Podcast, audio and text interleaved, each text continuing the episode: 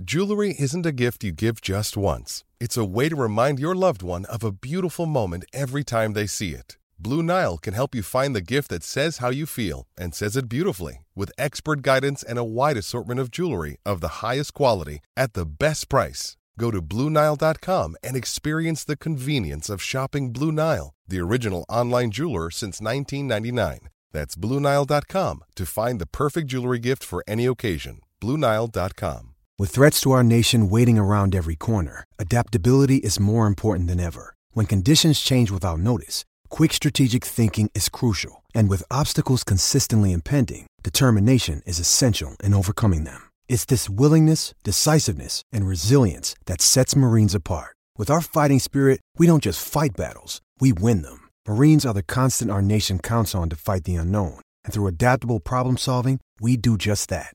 Learn more at marines.com.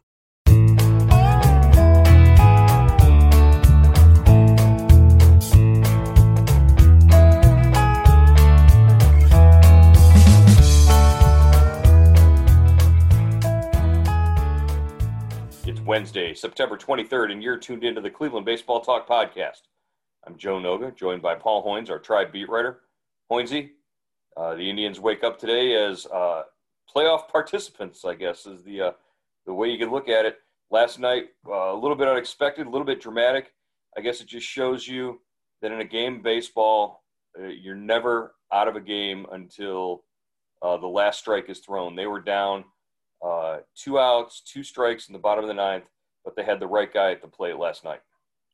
Definitely. Uh, just a crazy, crazy game. What a finish.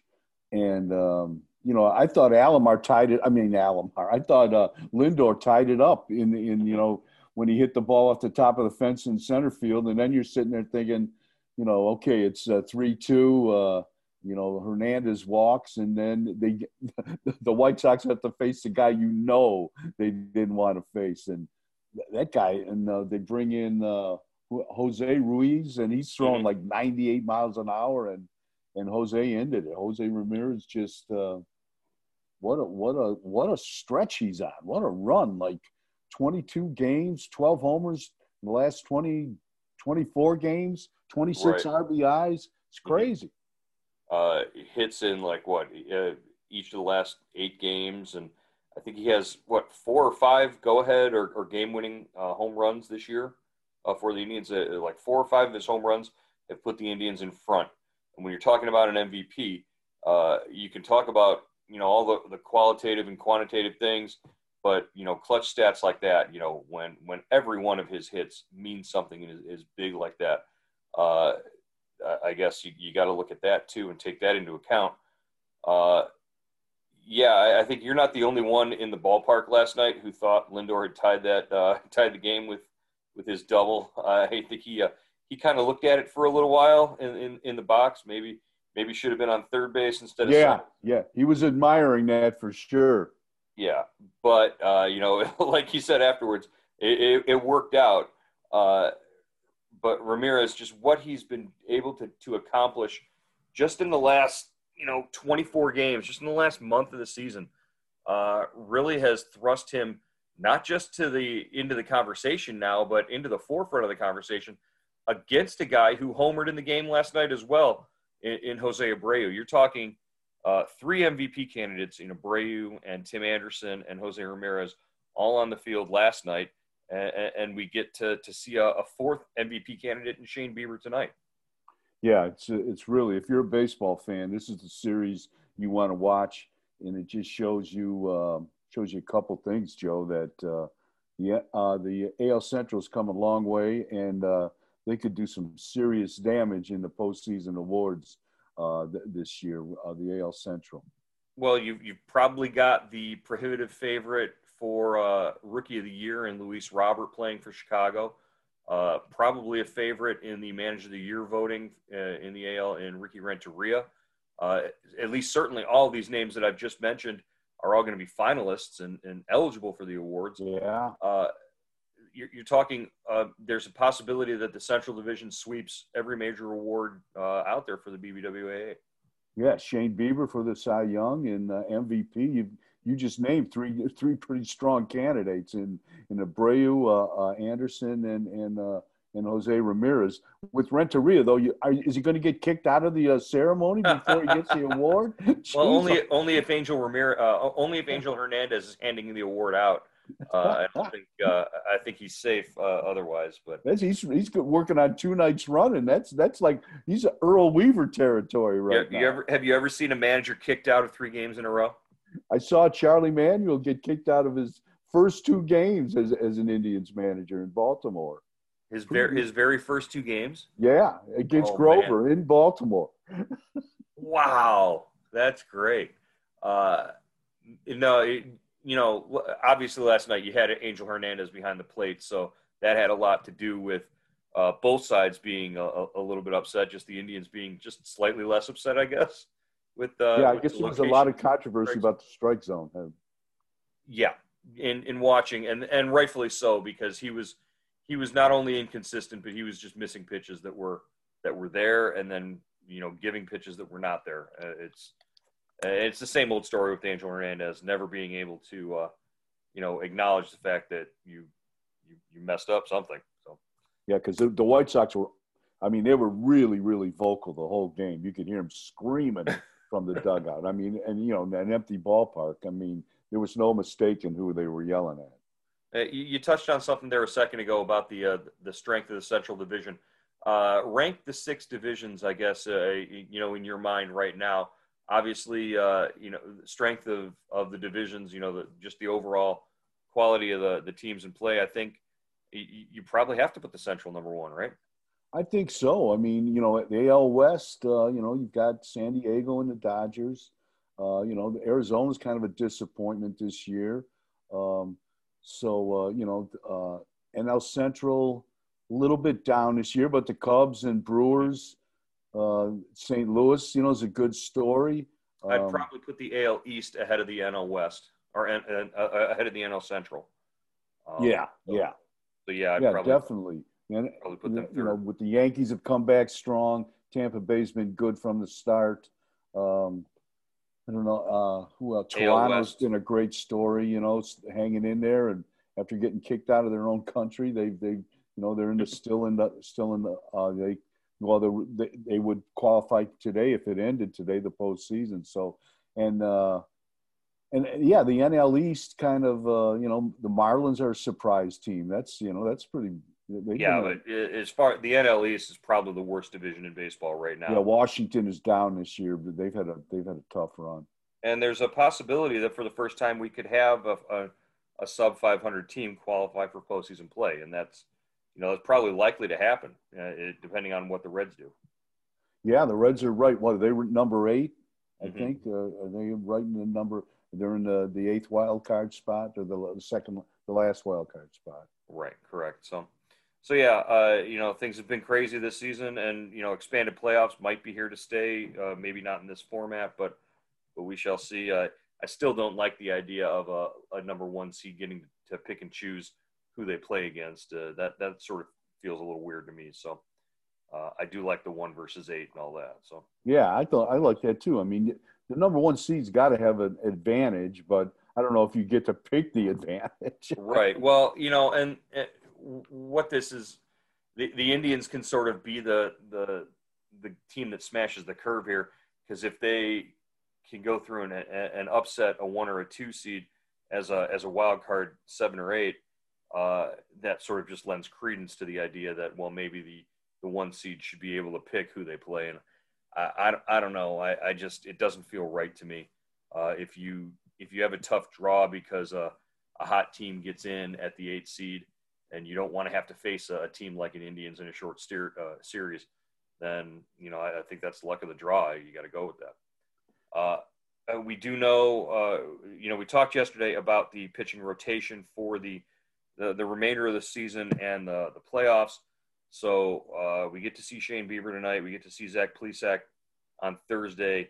And then, like we said, uh, there's the possibility that that's those same two matchups against Lucas Giolito and Dallas Keuchel could uh, come to pass in the first round of the playoffs. Uh, right back at them again Tuesday and Wednesday of next week.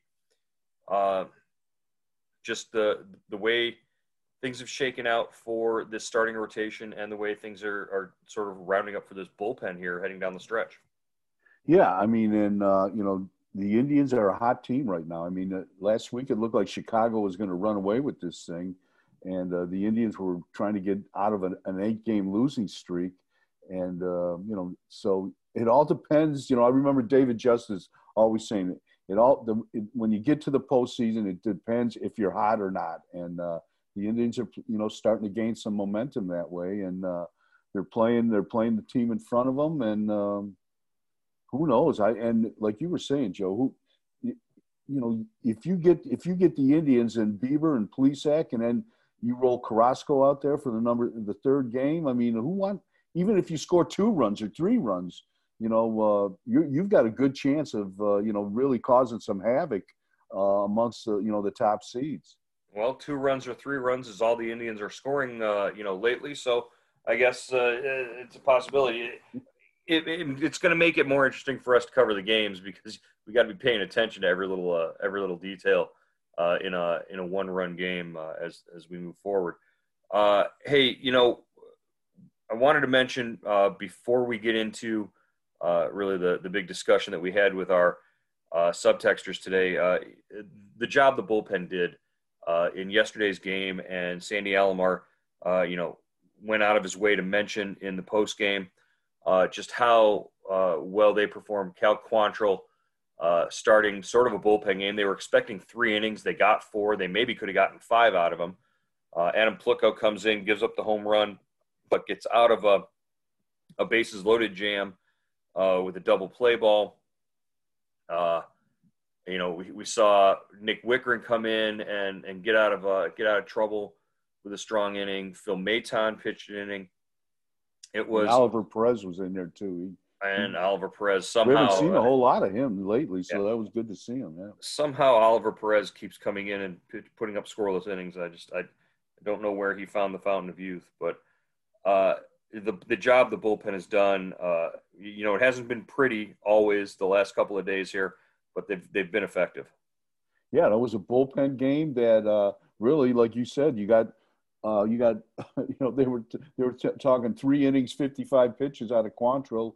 He gave him four scoreless innings in only thirty eight pitches. So you know he did a great job, and uh, you know he's he's talked about be, wanting to be a starter, training as a starter, while you know the cat, well you know you know always saying that you know I'll pitch wherever they want me to pitch, but he certainly made a uh, you know a good impression going into next season. You know, if if the Indians need a starter, or if they you know depending what happens over this winter, if the, you know somebody gets hurt or somebody gets traded, he's certainly a guy uh, you know they can put in the pipeline and uh, help develop. All right, uh, all right. We uh, we asked our subtexters uh, to sort of rate the, uh, Jose Ramirez home run last night and where it ranks in the all-time, you know, great history of Indians home runs recently. Uh, some of them were, uh, you know, some of the question in the question we asked, you know, how do you rate Ramirez's clinching home run compared to Rajai Davis's Game Seven home run? Uh, Jason Giambi's walk-off versus the Sox in 2013. Uh, Tony Fernandez's home run in Game Six of the World Series in '97 uh, Tyler Naquin's game-winning inside the park home run against Toronto. Uh, I, I, I, guess there's there's others you could put in there like Sandy Alomar in '97 against the Yankees, but uh, you know just where does this home run rate in terms of uh, the Indians' great home runs? Uh, here's some of the responses that we got. Uh, this one says Rajai's is far and away better than the rest. That's my favorite moments in, in sports history. Uh, I was lucky enough to be there. The stadium was shaking. Budweiser was raining down from the upper deck. Leaving the stadium after game seven, I was still on such a high from that home run and it felt like we had won the game. It's crazy, but nothing can touch that moment. Uh, this one says Rajai Davis still number one, Tony Fernandez a close second. We were at the Giambi game, so that ranks a little higher with me. Uh, Tony Fernandez is tops for this guy. Uh, he says because of the memory that I have driving up uh, West Sahara Boulevard in Las Vegas, where they lived at the time. Uh, listening to the radio or listening to the game on the car radio, Fernandez hit the home run, and I was honking my horn, screaming and shouting. Uh, people thought I was nuts because I knew what was going, or because while I knew what was going on, nobody else around me had a clue. Uh, this guy says the Davis home run was the best. I did enjoy all the others too. Uh, here's here's one. I don't rank it up there with those other instances because the clinch felt pretty inevitable, whether we won last night or not. But but it felt unique because somehow a lot of the things unfolded to put an incredibly hot Jose at the plate for that moment. And then he did exactly what we all hoped he would. Unbelievable to deliver that way when everyone is almost expecting you to do so. Feels like a big momentum boost that could propel the team into a postseason. Uh, we'll do one more. Rajai, Tony, Tyler, Jason, and Jose in that order. Uh, top two because of clutchness of the situation, uh, excitement factor alone, Mike and Avon. So uh, a couple of guys there uh, saying that it, really the Rajai Davis home run uh, is, is, is going to rate as, as the, the number one sports moment for a lot of folks and in this area for a long time to come. But you know, Jose Ramirez keeps hitting home runs that way. Uh, expect him to be climbing the charts, uh, you know, pretty quickly. I saw something on uh, Twitter, Joe, uh, that said they had a close-up shot of the bat Jose used to hit the home run. Guess whose bat it was? Uh, Franmil Reyes. Rajai Davis. Get out of here! There's no yeah, way. There's a, there's a there's a there's a real close up shot of him, you know, carrying the bat that I, they said it was the bat he hit the home run with, and it's a, a Rajai Davis model. No, uh, well, I, I, don't know. We're we're gonna have to ask somebody about that. Uh, maybe a text to uh, Tony Amato here will uh, will clear things up. Yeah, yeah. But, uh, we will we will do further research and and have uh, something on that tomorrow. What was it like in that stadium the moment that that home run was hit? Because there's no fans. There's no. I mean, they're piping in the the crowd noise. Obviously, the the um the fireworks went off uh, could you hear what they were saying when they were celebrating? No, I, I was like I was so busy like, uh, okay, could, writing. Could, I had my could a reporter could a reporter with normal hearing be uh, hear what they uh, they had to say? Yeah, I'm sorry, Lindsay. Yeah, but uh, you know, I I just saw the ball kept carrying. I didn't think it was I didn't think it was going to go. You know, I thought I didn't think it was a home run off the bat, but the ball just kept carrying, and then you know, then you just see it hit the seats and right. you know clear the wall and you, you know you put your head down and you just keep start writing again or you know start to change change everything you've written for two hours rip up your lead yeah i i, I do feel sorry for the uh, the reporters on deadline who are uh, are, are in that situation but it was uh, crazy it, you know i watched i, I saw some uh, you know uh, you know i saw uh, it was it was really it was it was a good celebration man it like uh when Raja, I mean Raja, when uh, uh, when Ramirez came around to you know third base, you know he just got people were throwing water at him. It was like he took a shower. You know they and mm-hmm. uh, you know I went through some of our um, you know the uh, the gallery from uh, uh, uh Josh you know, Gunter's photos yeah, were, great, were, great excellent. Stuff. Yeah, and you know it showed Ramir, uh, uh, you know Canseco, uh, Carrasco trying to lift uh, lifting lifting Jose up and Franmil Reyes mobbing him and Franmil was beating on his chest. Franmil landed some good blows to his chest. Yeah. Uh, it was and then, then Franmil went on a, a, WTAM and said, "I love that little man. I love him." I, that was that. That's you know throughout his whole uh, slump lately, I've just been disappointed that we haven't gotten to talk to uh, to Franmil as much because uh, you know, even on a even in an eight game losing streak, talking to Franmil still would have been you, you would have walked away with a, a giant smile on your face. He's teddy bear and, and, and he's the best to to talk to. But I would have especially liked to hear him. You remember last year he hit that walk off home run, or no, it was a it was a game tying home run. Yeah. They eventually lost the game, but he was in the same situation, down to the last strike, and hit a home run against Kansas City, and he just sort of floated around the bases. And after the game, he said that was the most excited. That was the best I've ever felt in my entire life. I mean, he doesn't he doesn't you know cut you short on anything. He he tells you, man, that's the greatest I've ever felt. So I'm sure that that was probably uh, topped by by this moment uh, here uh, last night by Jose Ramirez.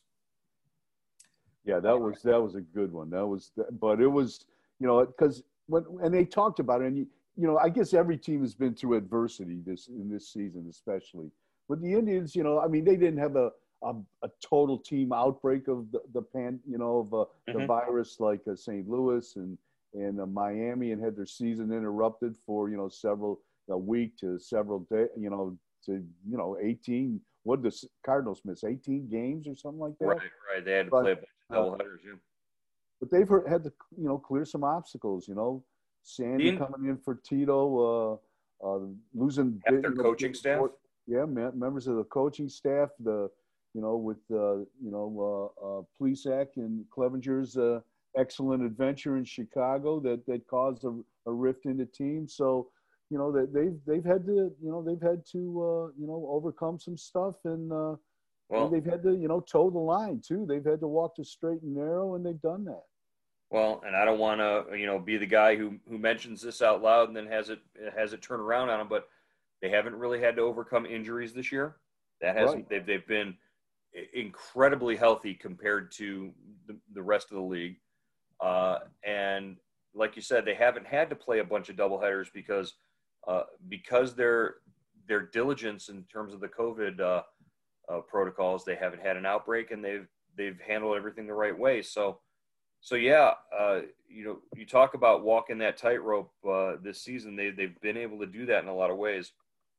It'll be interesting to see how that carries over and how it translates into uh, the postseason run. Well, tomorrow we get to talk about Shane Bieber uh, and his start, uh, his last start, and what it says to the the Cy Young voters. Uh, we can also talk a little bit more about whether or not Jose Ramirez should be, you know, polishing off a, a, spot on his shelf for a, an MVP award uh, this year. But we will uh, catch you again tomorrow after uh, after another Indians game here on the Cleveland Baseball Talk podcast.